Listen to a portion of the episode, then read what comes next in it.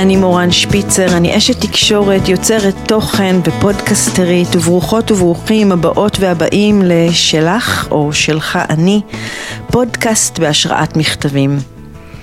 הפודקאסט הזה בהרבה מובנים הוא בשבילי החופש להיות. אנחנו נמצאים בתקופה שחופש הוא לא הדבר המובן מאליו פה, והוא מהות שאנחנו מחויבים לדעתי להתעקש עליה. אז לפחות באספקט הזה של החופש לביטוי והאפשרות להשמיע את הקול שלנו בעולם, אז אם בא לכם או לכן גם על פודקאסט משלכם, אז עכשיו, עכשיו, עכשיו הזמן. פשוט לעשות עם הפחדים, עם החששות, עם חוסר הידיעה. הקול שלכם ושלכן משמעותי פה. אז תנו לו להוביל. ואם אתם צריכים עזרה, ליווי, עידוד, חידוד, דברו איתי ונעשה את זה יחד. ועכשיו נשימה עמוקה ועל החיים ועל המוות. פרק 40. אנחנו מדינה בשבעה, חווים מוות מתמשך ואובדנים, אובדנים, אובדנים של אנשים שלא אמורים למות. לא ככה, לא עכשיו, לא בגיל הזה, לא עם החיות הזאת שהייתה להם ולהן. ואין לו סוף לעצב הזה, ועננת השכול הזאת שתלך כבר. גשמי הכאב והפחד מאלה שאולי עוד יבואו, זה בלתי נסבל. ובלתי נסבל, הרי לא לשם כך אנחנו פה. זה כבר הרבה זמן מאז השבעה הנורא באוקטובר, שאני רוצה לנסות לגעת במוות מעוד זווית ולהרחיב עליו את נקודת המבט. וברור, ברור, ברור, הצער הוא צער, הכאב הוא כאב, האובדן הוא אובדן, זה מובהק. אבל אם המוות הוא חלק כל כך מוחלט מהחיים, אז אולי יש בו עוד משהו?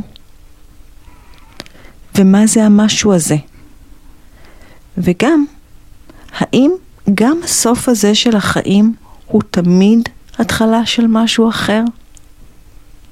שלום, נורית אלדר. שלום. מייעצת, מכוונת, מתקשרת, מחברת הספר מכתבים מהעולם הבא. נכון. ברוכה הבאה. שמחה מאוד להיות פה. תראי, אני מתה מפחד. באמת, זה כל כך הרבה זמן, כמו שאמרתי בפתיח, שאני ככה רוצה באיזשהו אופן להרחיב את הפרספקטיבה לגבי המוות, כי אני מרגישה שהוא כל כך כל כך נוכח בו. וזה מפחיד לדבר עליו. כל הזמן, אחד הדברים שגם אותי הכי מפחידים בחיים האלה זה הפחד שלי. תמיד אני מרגישה שאם אני מפחדת ממשהו, אז אולי אני מביאה אותו על עצמי. כן. אז אני, ובאמת כל ההתחלה כאן הייתה מבולגנת. הגעתי באיחור ושכחתי להביא את הספר שלך, והרגשתי שאני לא מצליחה לאסוף את כל חלקיי כולם, ואמרת לי, תשאלי למה. אז אני לא יודעת לענות, אבל אולי זה קשור באמת לכל חוסר הביטחון שיש לי אה, לגעת בנושא הזה. כן. ואת, הוא חלק מחייך, לא?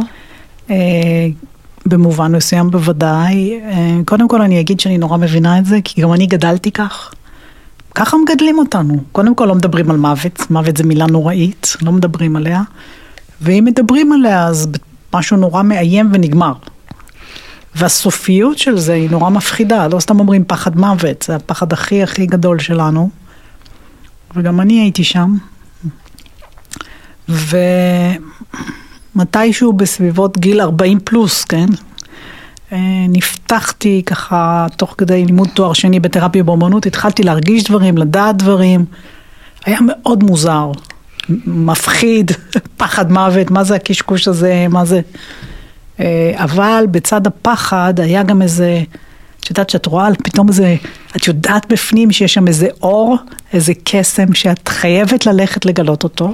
ומה זה, ה... אמרת, אני התחלתי להרגיש דברים, לג... מה הרגשת? מה זה היה? אני ראיתי את עצמי עפה, אני ידעתי דברים על אנשים, הם היו אומרים דברים ופתאום הייתי יודעת עליהם דברים. תחשבי שזה קורה לך, אימא'לה, מה זה הדבר? אני בן אדם סופר רציונלי, בוגר את הטכניון, מתמטיקה, פיזיקה, מה לי ולדברים האלה? הייתי רב סרן בחיל האוויר, כאילו באמת שום, שום חיבור לעולם הזה, ופתאום ידעתי והרגשתי דברים, ועפתי, ממש עפתי בלילה, חלמתי שאני עפה, אחר כך אני הבנתי שעפתי בוונקובר, מה לי ולשם, אני לא יודעת, אבל עפתי שם, מסתבר. וזהו. והתחלת להקשיב לדברים האלה. אז הקשבתי, ברחתי גם, לא יודעת אה, מה, נבהלתי, אבל המורה שלי בתרפיה באמנות בשנה א' הייתה... מאוד פתוחה לזה והרגיעה אותי. משהו בה הרגיע אותי. עוד לקח לי הרבה שנים עד שהתיידדתי עם זה.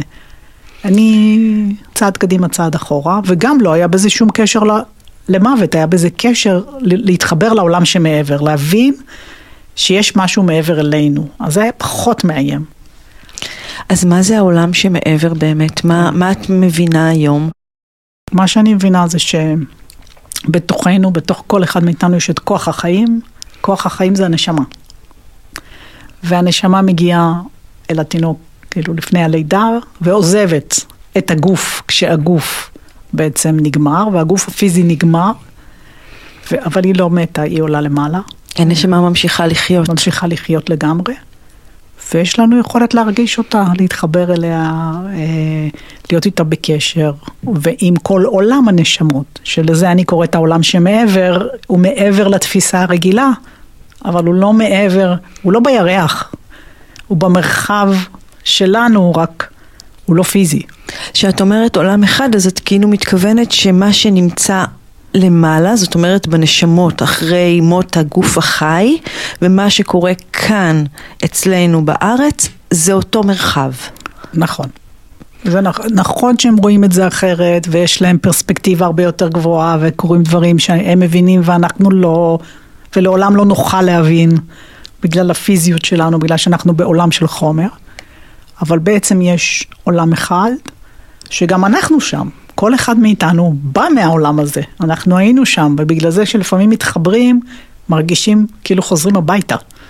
זה לא חוויה מפחידה, זו חוויה נעימה. כי, ו... כי זה מוכר? כי, זה כי מוכר. היינו שם כבר. נכון. בעצם החיים מתחלקים לסדר גודל של, לפחות בעולם, אנחנו, גם למעלה יש תרבויות, זה נורא מוזר לחשוב את זה, אבל יש תרבויות למעלה, ואנחנו, שאנחנו שייכים, נקרא לזה לתרבות המערבית, אז חצי מהזמן אנחנו פה, חצי מהזמן אנחנו שם. זה לא שאנחנו חודשיים שם ויורדים ומתגלגלים בחזרה, כמו שהרבה חושבים, לא, זה, זה עשה חוקר אמריקאי, דרך אגב, שהוא חקר את האנשים שעברו שחזור גלגולים ופסיכיאטרים אמריקאים ידועים, הגיעו למסקנה שהממוצע שם זה בסביבות 60, 80 שנה חיים למעלה, ויש כאלה שהרבה יותר. אז אנחנו מספיקים לראות את הילדים, את הנכדים, את ההורים, את הסבא וסבתא, הרבה פוגשים, כמו בחיים האלה. זה עולם טוב? זה עולם שכולו טוב. הוא לא סתם נקרא ככה, זה עולם שכולו טוב. אה, יש, לפני שלא נדבר על טוב ורע, אני חושבת היום זה פחות נראה לי הנושא, אבל נשמות שנקרא, שהם עשו לא משהו רע, נשמות שעשו בכוונה משהו רע, כמו רוצחים, אנסים, יש להם אזור מופרד שם. אבל לכל השאר, זה עולם שכולו טוב. אתם רוצים לדעת אם טוב לקרובים שלכם? התשובה היא כן. כי תחש... תחשבי רגע, אין כאב, אין רעב, אין השמנה, אין דימוי גוף, אין כסף, אין מעמד. כאילו, יש שם תפקידים, אבל אין מעמד, הם כולם שווים מבחינת, אה, אומרים גם שמבחינת האל כולנו שווים. יש רגשות? יש רגשות, אבל לא כמו שלנו, יש שם happily ever after, הרגשות של תחושה נהדרת, אנחנו עושים, לפעמים אני מלמדת אה, להתחבר, קורס תקשור, ואנחנו עושים תרגילים של להתחבר, ואנשים מעידים על איזה חוויה של חיבור למשהו נעים. קבלה אמיתית. אין שם, אין שם שיפוטיות, אנחנו לא יכולים לדמיין את זה בכלל. אה, אבל דרך אגב זה מאוד מתחבר גם, יש הרבה מאוד אנשים בעולם שחוו חוויות מה שנקרא כמעט מוות. זה מצב שבו הגוף הפיזי מת, המוח מת, והם מעידים על זה שהם עולים למעלה וחוזרים והם חווים דברים למעלה, חלקם יותר, חלקם פחות, אבל הם חווים דברים למעלה והם חוזרים לספר על זה. וזה לא בודדים, וזה אנשים רציונליים. אה, הספר הבא שלי הוא עם אחד כזה שעלה למעלה, הייטקיסט. לפני שש שנים עלה למעלה וחזר, ואנחנו... מה, לכמה, כאילו, כזה... לתשעה ימים. אה. הוא היה בקומה תשעה ימים כבר, אמרו שהוא לא יחזור, אבל הוא חזר. זאת בחירה? כן. כן. כמובן שלא נוכל להיכנס בפודקאסט הזה לכל הידע, אבל מה שמאוד מאוד חשוב זה ש... אה, של דבר, אם אנחנו מבינים ש... ואין, אני אומרת, אובדן בעולם הפיזי זה הדבר הכי כואב. הכי כואב, אין לו, אין לו באמת שום, שום דבר שאפשר, אי אפשר להגיד לא נורא. אי אפשר, בטח לא בתקופה הזאת. אבל כשמבינים שהחלק הפיזי הוא מכאיב נורא, אבל החלק האנרגטי, הרוחני, ממשיך, אז יש המשכיות, ואפשר להיות בקשר, ואפשר להרגיש אותם, ואפשר להיות איתם באיזושהי אינטראקציה שאני חושבת שהיא, לא רק שהיא נותנת נחמה, היא גם נותנת איזשהו מענה, היא נותנת אה, בכל זאת חיבור אחר, לא אותו דבר, אין חיבוק, שזה מאוד קשה. אין, אין מגע עיניים, אין, אין, לא רואים, לא שומעים, לא יודעת בעצם. אפשר לראות, אפשר לראות בדמיון, אבל את יכולה ממש לראות. אה, לשמוע, יש כאלה גם שומעים, אני לא שומעת, אני רק שומעת בראש. מאיפה אבל הידע הזה שלך? את יושבת ומדברת על משהו בצורה כל כך uh, מוחלטת. כן. ואני לא ספקנית, כאילו, בקטע הזה, אני גם קראתי את הספר, וככה הוא שאב אותי, נרחיב על זה בהמשך, אבל אני מניחה שיש מאזינים ומאזינות שיושבים ואומרים, כאילו, היא מספרת מה קורה למעלה, פה מתוך האולפן הזה החדש של אודיו. מי שמה? כן, ו... כן. אז האמת שאני מזדהה עם כל אלה שאומרים את זה, כי אני בעצמי עברתי את הדרך הזאת. זה כמובן התחיל מאילן, הנשמה שבאמת באמת לקחה אותי אה, למסע למעלה. זה היה אילן, אז אני אתחיל לדבר עליו, אפילו שאמרת שניגע... לא, בטח, אוקיי. הוא, הוא, הוא פה, כן. היי אילן.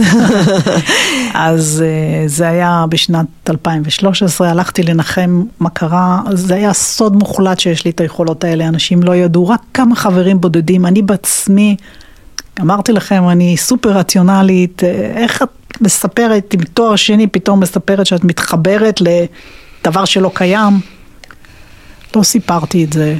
גם הרגשתי נשמות, אבל לא בצורה מאוד ברורה. ואז הלכתי לנחם מי שהייתה אז מכרה, דנה, שבעלה נפטר, ושם סביב, סביב השולחן הוא התחיל לדבר איתי. עכשיו, הוא התחיל לדבר איתי, זה כמו שצד אחד בראש מדבר עם צד שני. זאת אומרת, אני חושבת שאלה ואני מקבלת תשובה. לא שמעתי, ובשלב הזה גם לא ראיתי כלום. רק ניהלתי שיחה בראש. וישבת בשקט? ישבתי כאילו? בשקט, למזלי, אני דיברתי, כמו שמדברים בטלפון, כזה הנהנתי, וממש, כאילו הייתי שקועה בתוך השיחה, וחברה שלי שישבה ממול, עכשיו לא שמעתי כלום ממה שהיה, כי הייתי עסוקה לגמרי בשיחה עם אילן, בוויכוח עם אילן. הוא רצה שאני אדבר עם דנה, ואני אמרתי לו שאני לא רוצה, מותר להגיד להם לא, דרך אגב. שאני לא רוצה, שאני פוחדת, שמה פתאום, ודנה היא הייתה בעיניי סופר רציונלית, ואמרתי, תרד עליי, ת... הוא ניסה לשכנע אותי, ובאמת התווכחתי כמו שמתווכחים היום עם טלפון, כן, ממש. אז החברה שלי שישבה מול אומרת לי, תגידי לי, מי דיברת כל המפגש? ואז אמרתי לה עם אילן. אז היא אמרה שדנה ממש ביקשה שאנשים יחברו אותה לאילן. אז אני אמרתי, אוקיי, ושאלתי אותה אם היא תבדוק עם דנה, אם זה נראה לה בסדר. ודנה שהיא מדהימה, מדהימה, מדהימה, אני, אין לי, אני חייבת לה כל כך הרבה, כי היא הייתה החוליה בשרשרת שבלעדיה זה לא היה קורה. כי היא שכנעה אותי, היא חיזקה אותי. לא נבהלת? המון נבהלתי. המון המון נבהלתי. זאת אומרת, מה זה לא נבהלתי? בעיקר נבהלתי, שני, שני דברים שעד היום מובילים אותי. אחד זה לאכזב. כאילו לקחת מישהו שאיבד מישהו, ולנסות לחבר אותו או לספר לו, ושזה יהיה לו בעיניו לא מדויק, או שיראה לו כלא רציני, בעיניי זה חילול קודש. עד היום. אבל. לא נבהלת מהקול הזה, שפתאום לא. היה לך ברור שזה... ידעתי שזה אילן, לא הכרתי אותו בכלל לפני זה, לא פגשתי אותו מעולם. לא. אני לא יודעת למה לא נבהלתי. לא, הוא היה נורא נחמד. הוא היה נחמד, הוא דיבר ענייני, הוא אמר לי שהם לא הספיקו להיפרד, ושהוא חייב אותי כדי... דיברתי כמו שאני מדברת איתך. ממש לא, לא נבהלתי, וגם הוא היה נורא אנושי, אז דיברתי, ממש התווכחתי איתו וניהלתי איתו שיחה, ו... והוא מאוד שידל אותי לדבר הזה, וגם הוא אמר לי שיהיה לי מעניין, כי אני אחווה את העולם שמעבר. זה היה שם איזה מין סוכריה מאוד מאוד משמעותית, מי יכול להגיד לדבר כזה לא? והוא באמת עמד בהבטחה, כי... הוא ה... מאוד עמד בהבטחה. בעצם הספר של המכתבים מהעולם הבא שאת כתבת, את כתבת אותו עם אילן. ועם דנה. ועם דנה. כן, אה, נכון. בעצם הספר, מה שקרה זה שבשנה הראשונה אה, היו מפגשים ביני לבין דנה וביני לבין אילן. לא כתבנו, לא תיעדנו, לא הקלטנו, שום דבר. זה היה הכי נקי שיכול להיות. אה, אילן דיבר עם דנה דרכי, אני לא יכולה לחזור על מילה ממה שהיה שם, כי זה היה ביניהם. הם דיברו, באמת סגרו, עשו סגירת מעגל, שלא עשו אותה בחיים, הם דיברו על מחלה שלו וכל מיני דברים שהם היו, דברים שלהם. אני לא יכולה לחזור על זה אפילו. ובמקביל, הוא בעצם לקח אותי לראות מה קורה שם למעלה. ושלב, שלב, שלב, שלב. ואז אני כל כך פחדתי להגיד שראיתי את הדברים שאמרתי שאילן סיפר לי. Mm. אבל זה חי בתוכי כי, כי אני ראיתי את זה. כי אני, כי אני ממש כאילו הייתי מאחורי הגב שלו בדברים האלה. זה היה, לקח לי המון זמן עד שהסכמתי להודות בזה, כי בכלל פחדתי שיחשבו שאני משוגעת. אבל ראיתי את זה, וזו הייתה חוויה מאוד מאוד חזקה. היום אני יודעת שיש דברים שראיתי אז ולא הבנתי אפילו מה אני רואה, לקח זמן. ושוב אני, למזלי הייתה דנה, שסיפרתי לה מה, מה אני חוויתי ומה הוא אמר ומה ראיתי, אז היא אמרה, את לא משוגעת, כי היא, אני לא קראתי מעולם ספר על העולם הבא, זה לא עניין אותי. אבל דנה, כשאילה נפטר, קראה המון ספרים, ואז היא אמרה לי, מה שאת אומרת מתחבר, לא בדיוק אותו דבר, אבל מתחבר, את לא, את לא ממציאה. כי הרי זה הפחד שלנו, נכון? הפחד שלנו אנחנו ממציאים. אני ממש סקרנית לשאול כאילו מה ראית, אבל אני רוצה רגע להכניס אה, קצת לתוך השפה של אילן, שבאמת הם מתכתבים דרכך, mm-hmm. וזה מעניין שאת אומרת שראית וזה נשמע מוזר ושאנשים לא יבינו, כי אני ערכתי את המכתב הזה של אילן ואת כל המקומות שנשמעים לא מפה, אני אני פשוט הורדתי כי אמרתי, טוב, נו, יחשבו ששתינו הזויות, ואני לא רוצה, אז אני אשאיר רק את מה שאולי מפה אפשר להתחבר, וזה קטע שאת אומרת את זה, כי... כי באמת אני אקדים ואומר למי שלא מכיר את הספר, ו... שזה נורא מפורט. אילן דרכך, או, או, או את בעצם, שאת מתכסה בכסות אילן, אבל הוא לקח אותך וראית זה, זה עולם שלם ש, שקוראים שם. נכון. יש ש, עולם שבאים לעבוד בו. נכון.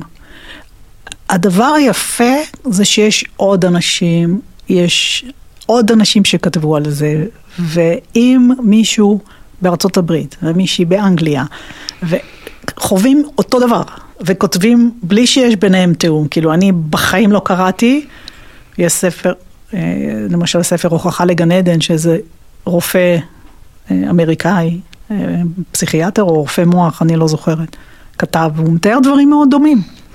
הדברים האלה חיזקו אותי.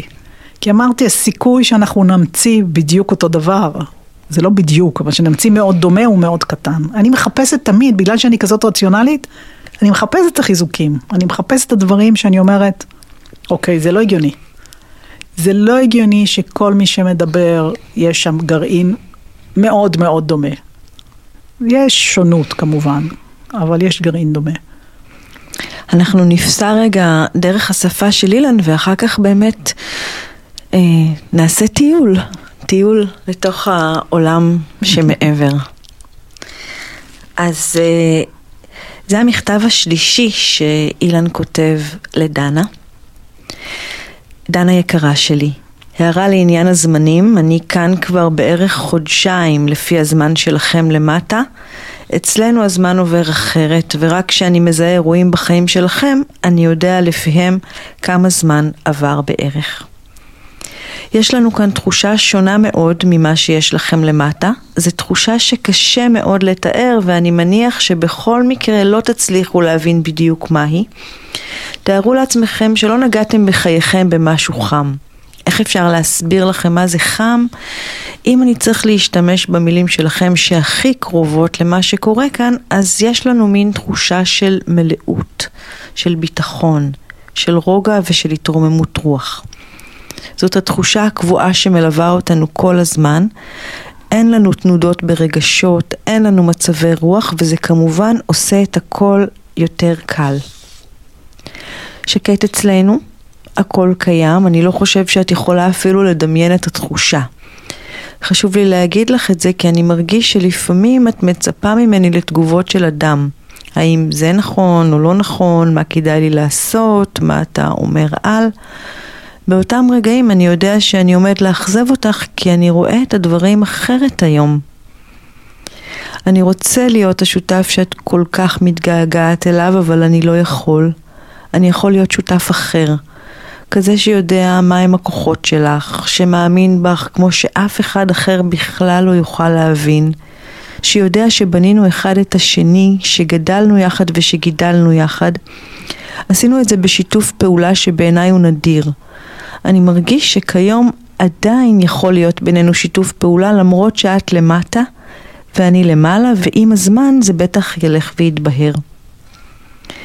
אני חושב שיש חלק בחוזה בינינו שעדיין לא חשפתי, שיחד נעשה שינוי בעולם.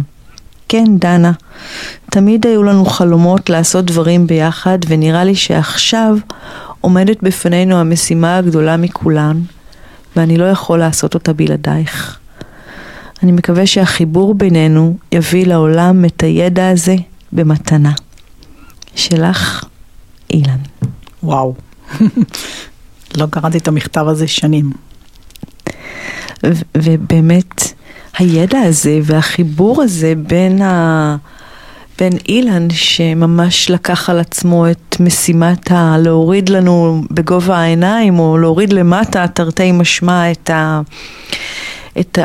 את העולם הבא הזה, או העולם האחד הזה, שאת קוראת לו העולם שמעבר, והפתיחות של דנה, שהייתה, נכון. הצליחה לקבל את זה ולא להיות צינית לגבי הדבר הזה, או לא לערער על זה ולשתף פעולה ולהתחבר אל הצינור שאת בעבור היא, הדבר היא הזה. היא יצרה את זה, היא יצרה, אני הייתי סקפטית, אני הייתי הסקפטית, אני הייתי עם השאלות, היא ממש החזיקה אותי ואמרה לי, תאמיני, אה, היו לנו המון הוכחות, קרו דברים הזויים, היו לנו המון הוכחות בעולם הפיזי. היא אמרה לי, זה אמת, אמת, כל הזמן. היא החזיקה אותי, בלעדיה לא הייתי שם. אם שואלים כאילו, מה עזר לי? דנה. ממש. אז המתנה הזאת שמי שרוצה להכיר אותה באמת יותר לעומק יכול אה, דרך הספר הזה, המכתבים מהעולם הבא, אה, אבל בואי ניתן אה, טעימות קצת, נפתח קצת את העטיפות מהמתנה ונראה מה יש שם בתוך העולם הזה ש... כן.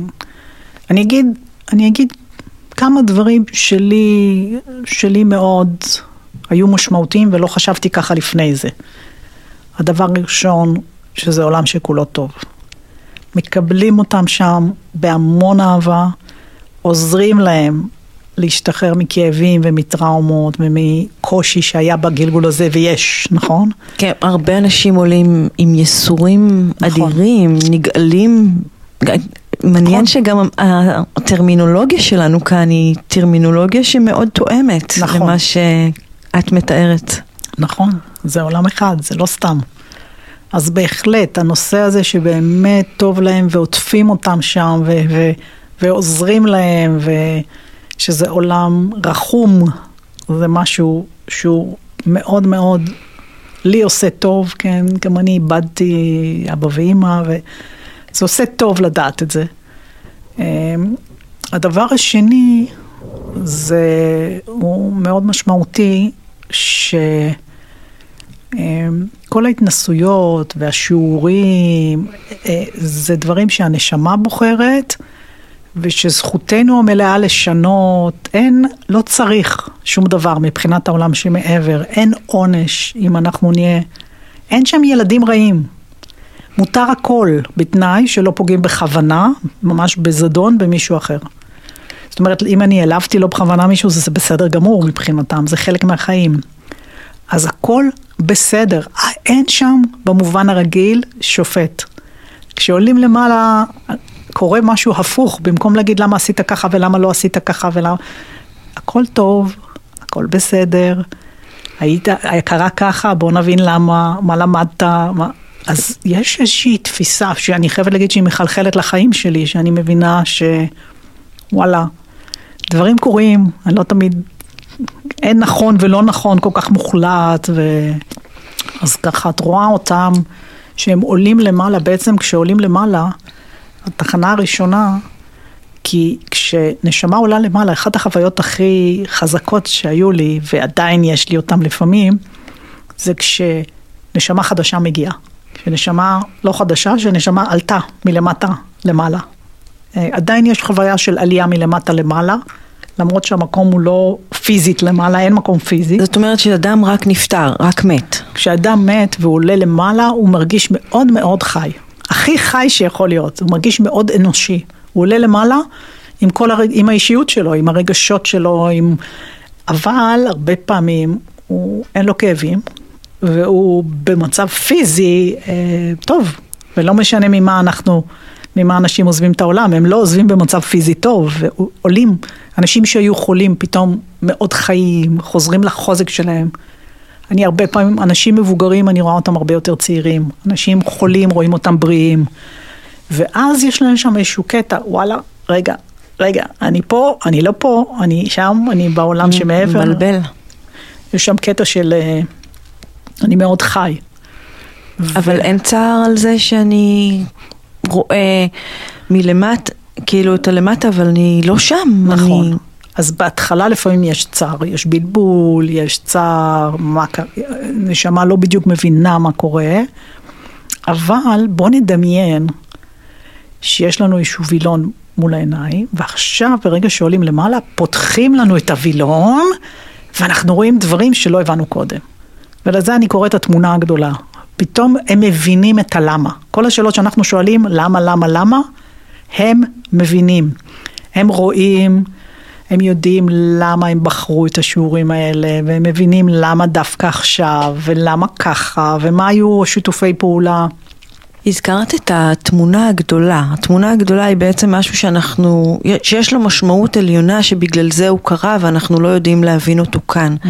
זה יכול להיות גם משהו קולקטיבי. בוודאי. כי אנחנו הרבה שואלים איך קרה לנו, מה שקרה לנו עכשיו ומה, כאילו, איך זה יכול להיות, ולמה כל כך הרבה כאב, כל כך הרבה הרס, כל כך הרבה אובדן, כאילו, מה זה הדבר הזה? כן.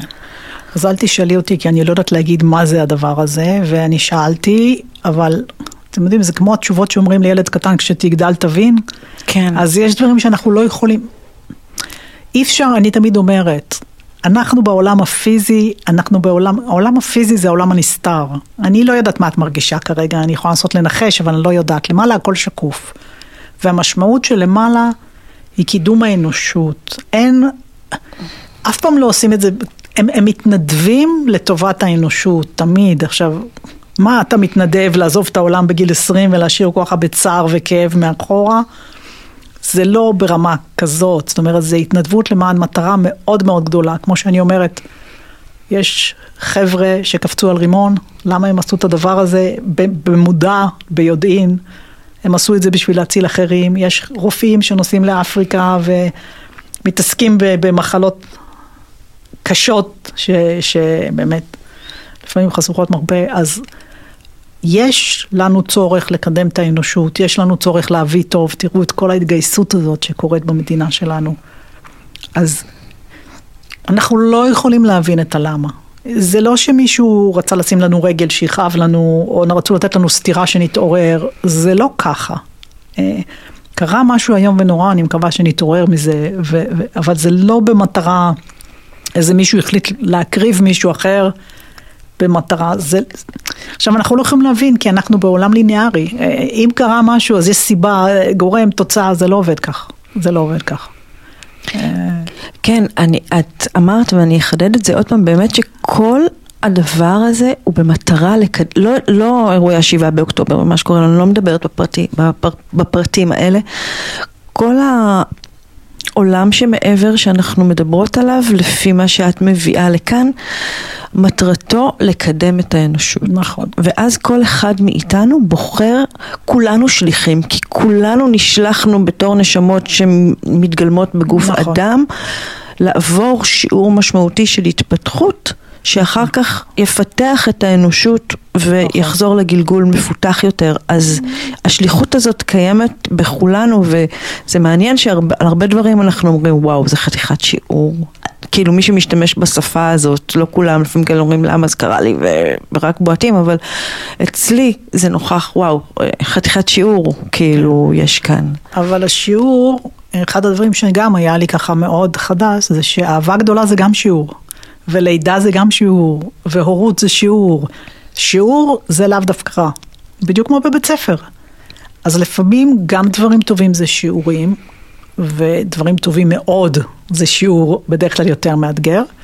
גם הצלחה גדולה יכול להיות שיעור. אבל uh, אנחנו עדיין בעולם הפיזי, בגלל שכשטוב לנו אנחנו פחות פועלים כדי לתקן, עדיין ה... Uh, האתגרים והקושי מזיז יותר קדימה, ולכן אנחנו בוחרים גם שיעורים כאלה. זהו, ומה שאת אומרת, אנחנו באמת, אנחנו יורדים בידיעה של איזה שיעורים אנחנו, הנשמה יודעת, לא אנחנו. נכון. כאילו יש נכון. איזו בחירה ממש מודעת, נכון. של מה אנחנו הולכים לעבור כאן. נכון, אבל... ולמ... כן. כן. נורא חשוב להבין את זה, גם זה ברמה, כי לפעמים אומרים, אימא'לה, אם אני לא אעשה מה שהנשמה רוצה, אני אחטוף כאפה, לא נכון. הנשמה בוחרת כמו סילבוס, כמו באוניברסיטה. מה, מישהו הולך ללמוד באוניברסיטה, הוא סתם לוקח קורס כזה וקורס כזה וקורס כזה? לא, הוא מחליט מה הוא רוצה ללמוד, איזה תחום, ואז הוא בוחר שיעורים וקורסים שמקדמים אותו לתחום. כך קורה גם למעלה. עכשיו, הנשמה יורדת עם הסילבוס הזה, עם התוכנית, אבל החיים משתנים.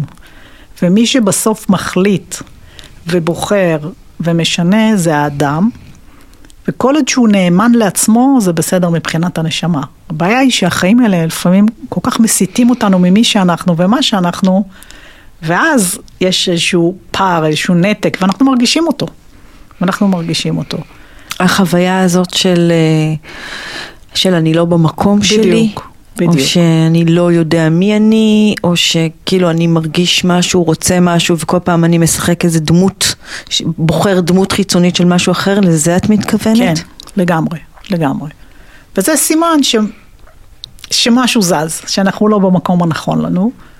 ואם אנחנו עוצרים רגע לנסות להתחבר, בין אם זה לנשמה ובין אם זה להדרכה גבוהה, ושוב, בלי מיסטיקה, בלי, אני, אני בכלל לא מחוברת, אני לא רואה בזה מיסטיקה, אני אומרת, אנחנו יכולים להתחבר לתדר של מי אני ומה נכון לי ומה האמת שלי ומה בגדול רוצים ממני מלמעלה, ומסתבר שאנשים מתחברים ויודעים, זה לא, אני יושבת, אני שואלת, אני שומעת קול שאומר לי, תזוזי ימינה, תזוזי שמאלה, זה לא תמיד עובד ככה, זה איזה...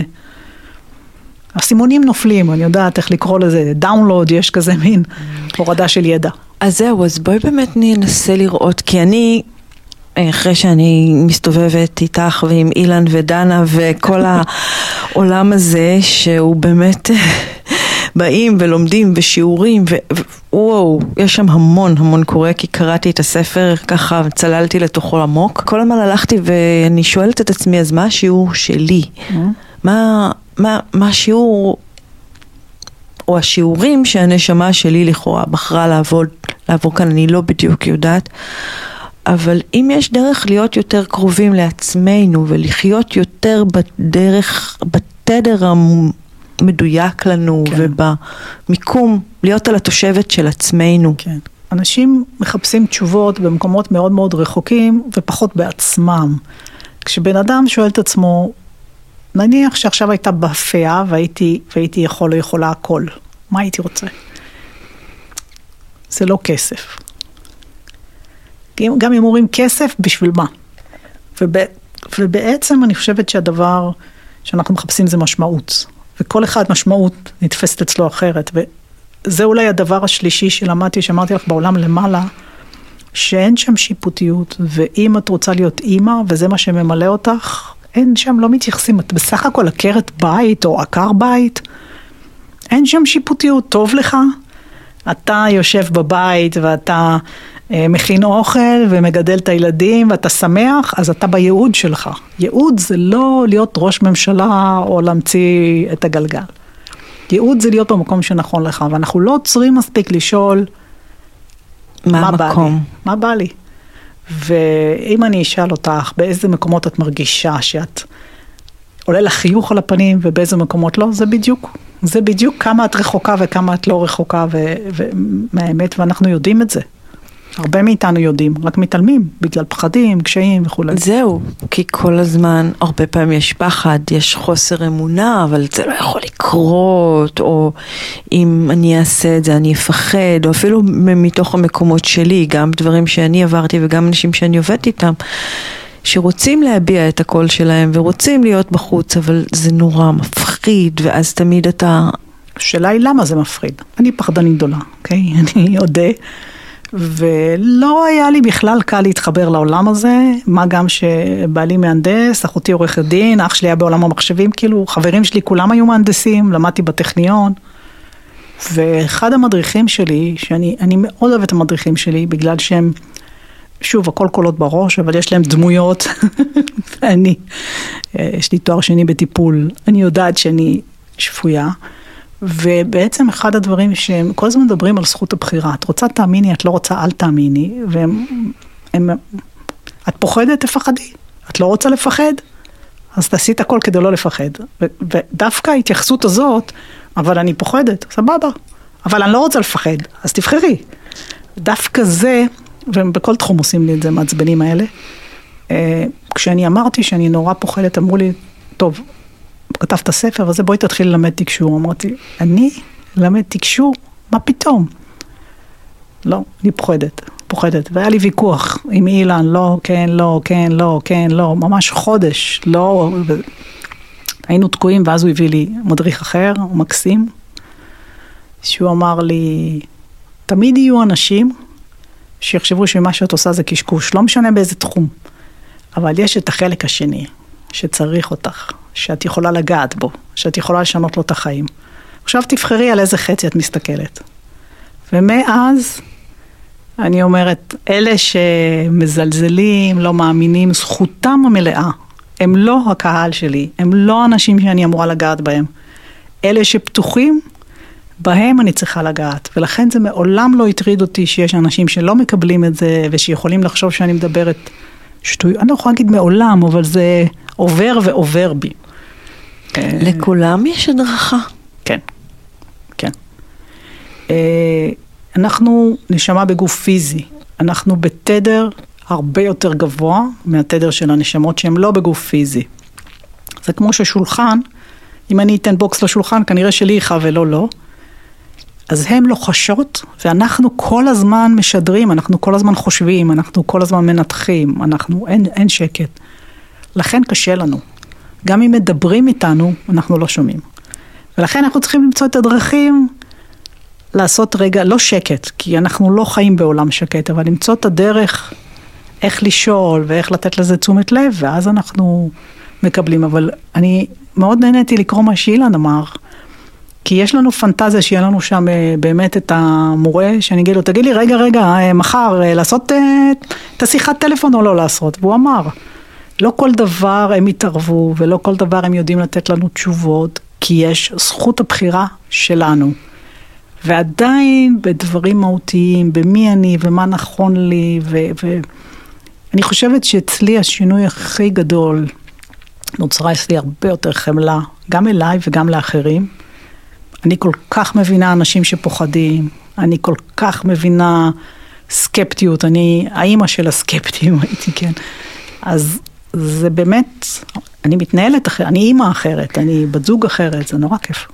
אבל איך, את יכולה לעשות לנו אולי איזה תרגיל או משהו שילמד אותנו קצת, אה, אם אני רוצה לנסות להקשיב או להיות כן. בקשר, איך אני יכולה, ל... אני רוצה הכוונה, זה מסקרן אותי אוקיי. לדעת לקבל את זה ממקור אחר. צריך קודם כל לשאול שאלה. קודם כל לדעת מה אנחנו רוצים לשאול, וכששואלים שאלה, אני תמיד אומרת, מה אני רוצה לדעת? מה אני באמת רוצה לדעת? כי למשל, אני יכולה להגיד, נניח שאני רוצה לפתוח קורס חדש, ואני אשאל האם לפתוח את הקורס החדש. מה אני שואלת? האם זה מתאים לי? האם זה לא מתאים לי?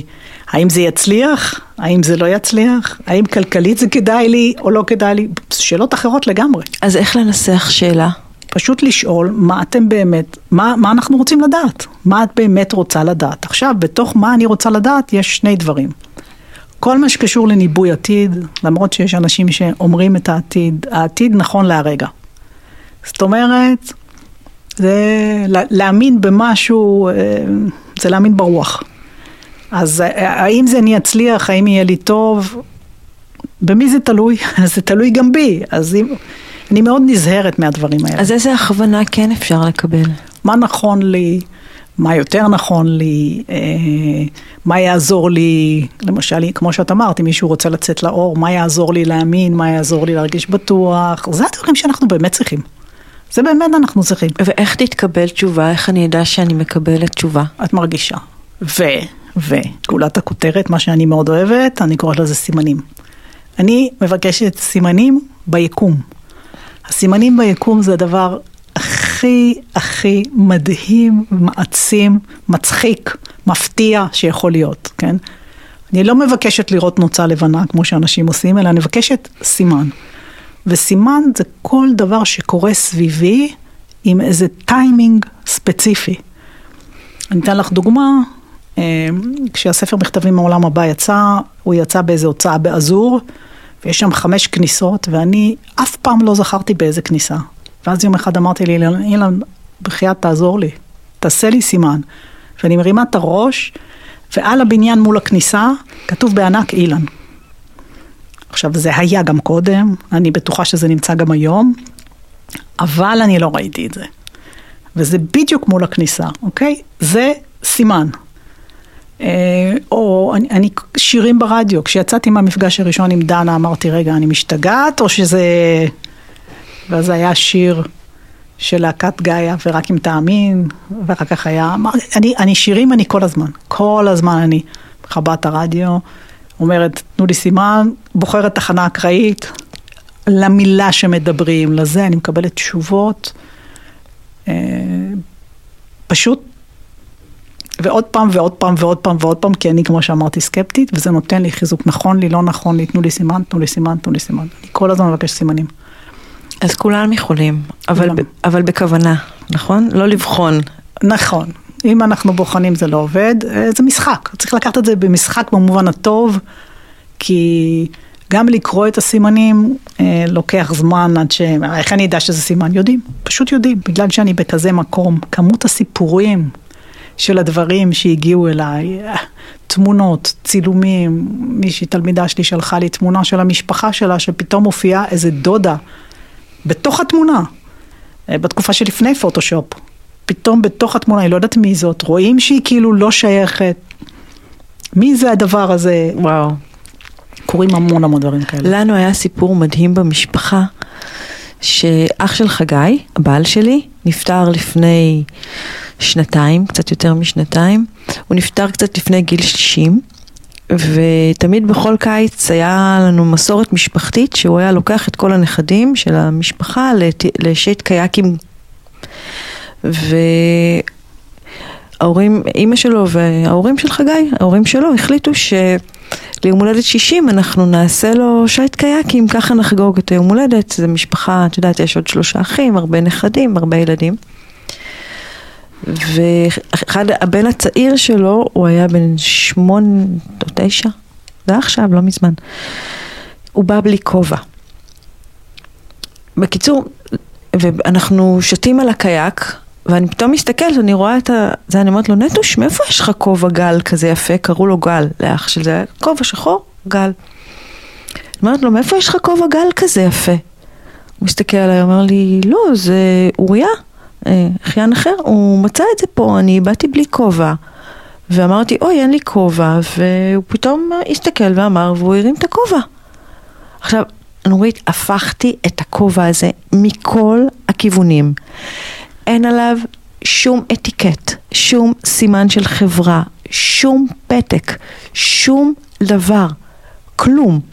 עכשיו, גל תמיד היה הולך בעצמו עם כובע, וגם נורא היה חשוב לו שהילדים יהיו כל הזמן עם כובע. זה היה חלק מהדברים שכאילו אפיינו אותו. ואין לי דרך אחרת להסביר את, נכון. את הנוכחות של הכובע הזה עם הסימון של גל עליו, חוץ מזה שביום ההולדת שלו הוא שלח לבן שלו כובע, כאילו, לא יודעת איך להסביר את זה אחרת. נכון, הוא בעצם, הוא בעצם היה איתכם, הוא בעצם היה איתכם, ואם אנחנו מתחברים ככה לדמות שלו, אז לנושא של משפחה ומשפחתיות ומורשת וחינוך, הוא, הוא היה, אם אני אגיד ככה, הנושא של, של לחנך, אבל במובן, בדוגמה אישית, בערכים, הוא היה בן אדם מאוד מאוד ערכי. את, מרג, את מרגישה אותו? אני מרגישה אותו, כן. אז, וואו. כן. אה, כזה, בן אדם רך שלא לא כל כך מראה את זה, אם אני אגיד את זה. כן. אבל מאוד אכפת מורשת, ונכון, וצריך, אז, אז במולדת שלו, אני חושבת שזה, הוא באמת הזכיר כמה, כמה זה חשוב להתחבר ל, לדברים האלה. אה, כן. ואת השער, כי, כי רוב האנשים שם לא יאמינו לסיפור הזה, אבל אולי דרכך הם כן יכולים להאמין. כן, אני זיהיתי את זה, וישר הלכתי וכזה, את יודעת, גל שלח לנו כובע, כאילו, יודעת, ישר הייתי ערה, כי זה לקח זמן, הוא היה עם כובע הרבה זמן עד שכאילו אנחנו חברנו לאותו קייק, ואני פתאום כאילו הבחנתי ש... שהנה זה זה, מהמם. אז בפעם הבאה שאת אומרת שאין לך, אז יש לך, נכון. אני משתדלת. באמת, אה, זה אחד הדברים אולי הכי מנחמים שאני יכולה למצוא, זה את הדרך להיות בקשר מסוים. נכון. וזה גם היה לי נעים לקרוא בספר, שאנחנו תמיד אומרים הרבה פעמים בהלוויות, אה, תשמור עלינו מלמעלה. ושזה לא סתם בקשה, נכון. שזאת בקשה שיש לה היתכנות. נכון, נכון. אה, קודם כל, אני זוכרת באחד הפעמים, אני לא יודעת מי אמר לי שבית עלמין, עלמין, אה, אמרתי לך את זה, שבית עלמין בארמית זה בית החיים. אמרתי, וואו, מישהו קורא לאיפה שמשאירים את הגוף לבית החיים, כי, כי זה המקום שיש שינוי לחיים אחרים.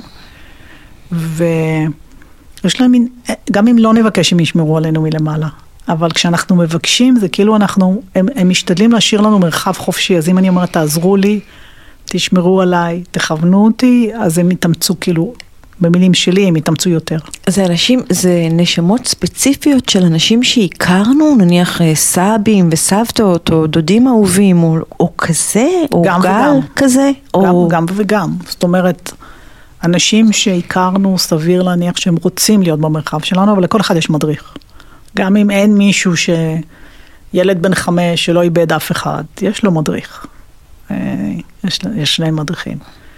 וכן, אני שומעת סיפורי, נפלא, סיפורי נפלאות על ילדים, כן, שרואים, שמדברים, שמספרים. אה, שתינוק בא לעולם, הרבה פעמים את רואה אותו, אני זוכרת את זה על הילדים שלי, שכאילו הם, הוא כאילו מדבר עם מישהו נכון. שאני לא רואה, וראיתי שהוא מדבר עם משהו שאני לא רואה.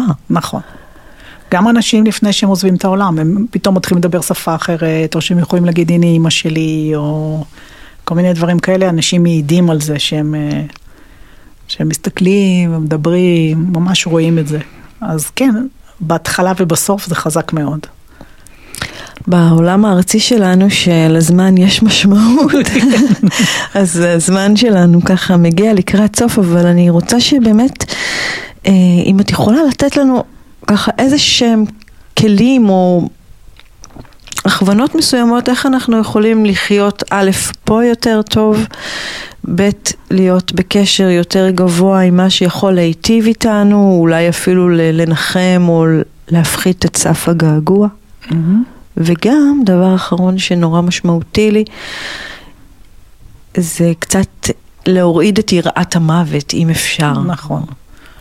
אה, קודם כל, כשמבינים שזה לא סוף, אלא זה שינוי, זה פחות מפחיד.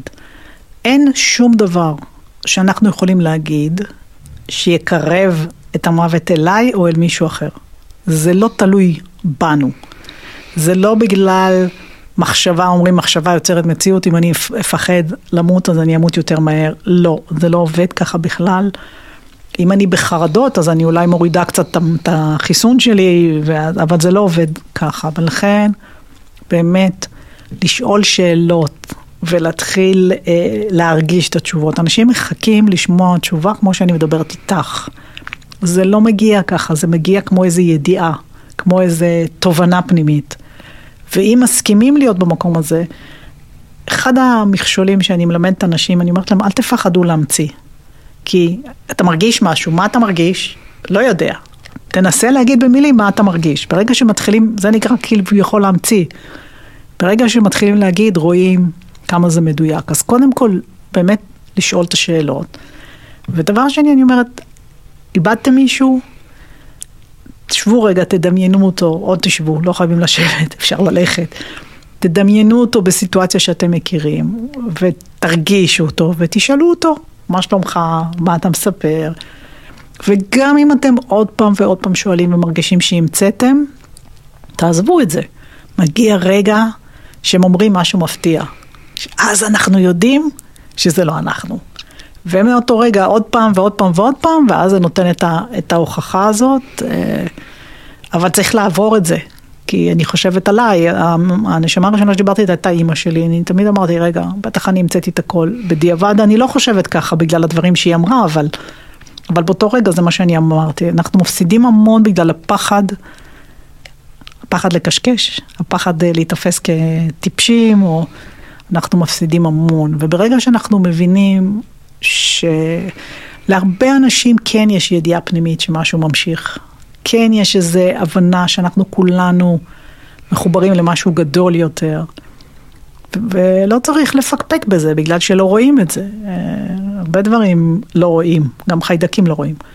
אז ברגע שאני מבינה שיש משהו מעבר, ואני אומרת, לא צריכה להאמין בצורה פנאטית, רק תפתחי לזה את הדלת, אז, אה, אז באמת קורה, קורה משהו מופלא. אה, אני כבר דיברתי באמת, ו- ונשמות זה כמו אנשים, יש להם אישיות ויש כאלה שיותר קל לדבר איתם, ויש כאלה שפחות קל לדבר איתם, אבל אני דיברתי באמת עם, אני יכולה להגיד מאות נשמות, והן אומרות את אותו דבר. הן אומרות שהן אכפת להן, להפך, אם נשמה עלתה עם כעסים, הרבה פעמים זה משתחרר, ואז היא רוצה דווקא מלמעלה לעשות תיקון, אז דווקא יכולת, אימא שלי למשל הייתה אימא מאוד קשה. אבל אחרי זה היא באה מתוך רצון לעזור ולתקן את מה שהיה בחיים. אז ברגע שאנחנו פתוחים לזה, וקשובים, ולא פוסלים, משחקים עם זה, יכול להיות שזה לא נכון, אבל אולי כן. אז אני חושבת ש... בואו לא נשפוט את זה ככה. אני אומרת, תדחו את השיפוט, חכו חודשיים. תגידו, בואו נאסוף כרגע את כל החוויות, בעוד חודשיים נעצור ונגיד כמה זה קשקוש או לא קשקוש, כי אחרת אנחנו פותחים סוגרים, פותחים סוגרים, פותחים סוגרים, ולא קולטים שום דבר. אולי אני ממש מתבלבלת, אבל אפשר להמיר את זה לגע... כמו געגוע של מישהו שמטייל בחו"ל ואולי מתישהו יחזור, עשר שנים, חמש, לא יודעת כמה, כי בסוף אולי יהיה מפגש. יש מפגש בוודאות. יש מפגש בוודאות, לפעמים אנחנו צריכים לחכות הרבה זמן, כן? בזמנו, כן. בזמנים שלנו. אבל, אה, אבל המפגש לא צריך להיות רק כשנפגשים למעלה, אפשר באמת לפגוש אותם גם מכאן, אפשר. אה, יש כאלה שבהחלט עושים את זה בצורה קבועה, ויש כאלה שבכל מיני רמות, מרגישים יותר, מרגישים פחות, אה, בהחלט. אני עושה את זה עם אנשים, וזה מאוד מאוד נחמד לראות שזה אפשרי לגמרי לכולם, לא לירה כמובן, שזה אפשרי. וואו. אז התחלתי עם השאלה של האם גם מוות הוא סוף של התחלה חדשה, ויש בצידו איזשהו סוג של התחלה חדשה, ולפי מה שאת אומרת, אז כן. המוות הוא רק של הגוף. רק של הגוף. הגוף שלנו, מה לעשות, נגמר. בכלל, אני לא אוהבת את המילה מוות. הם לא מתים, הם נפטרים. הם נפטרים מהגוף. Mm. והם ממשיכים למעלה, והם ממשיכים בחיים, והם מתחילים חיים טובים. הם מתחילים חיים טובים. כאילו, פה בעולם שלנו יש לנו המון אתגרים למעלה. גן עדן. גן עדן לחלוטין.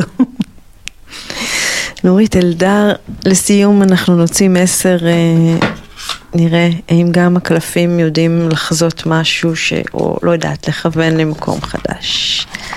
מסרים מאת לואריה, בוא נראה אם זה יעבוד גם איתך.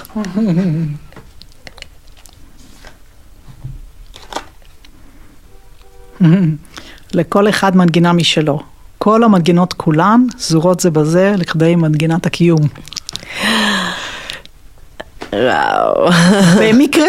במקרה. טרי? לכל אחד מנגינה משלו, כל המנגינות כולן שזורות זו בזו לכדי מנגינת הקיום. וואו. וואו. זהו, אמרנו. סימן? סימן, לגמרי. נורית אלדר, מתקשרת, מדריכה, אני, כבר... תני לי, תני לי, תני לי את זה. אני בסך הכל פותחת את הדלת ל- לראות את הדברים אחרת. גם עלינו וגם על העולם שמעבר. מחבר את הספר מכתבים מהעולם הבא, שבאמת לוקח אותנו למסע מאוד כאן ומאוד שם, שאותי הרגיע בהרבה מובנים. שמחה. היה לי כיף גדול, ממש נהניתי. תודה רבה, תודה רבה. אם נהניתם גם אתם, ואתם מוצאים שזה יכול לעזור, לתמוך, להעשיר, להעצים עוד נשמה בעולם הפיזי, אז uh, תעבירו את הפרק הזה הלאה, אני אשמח אם תדרגו ותעשו ככה על הפעמון, תקבלו גם פרקים חדשים וזה גם יעזור לי להתפתח. זאת אחת השאלות שאני כל הזמן שואלת, אולי אני אשאל גם את המדריכים שלי, איך אני יכולה עוד יותר לבוא לידי ביטוי ועוד יותר לדבר את עצמי בצורה כל כך חופשית ונוכחת ובלי פחד בעולם. ונתראה בפרק הבא. תודה רבה, אני כל כך מתרגשת. להתראות, תודה. הוקלט באולפני אדיו, המשווקת את ספוטיפיי בישראל.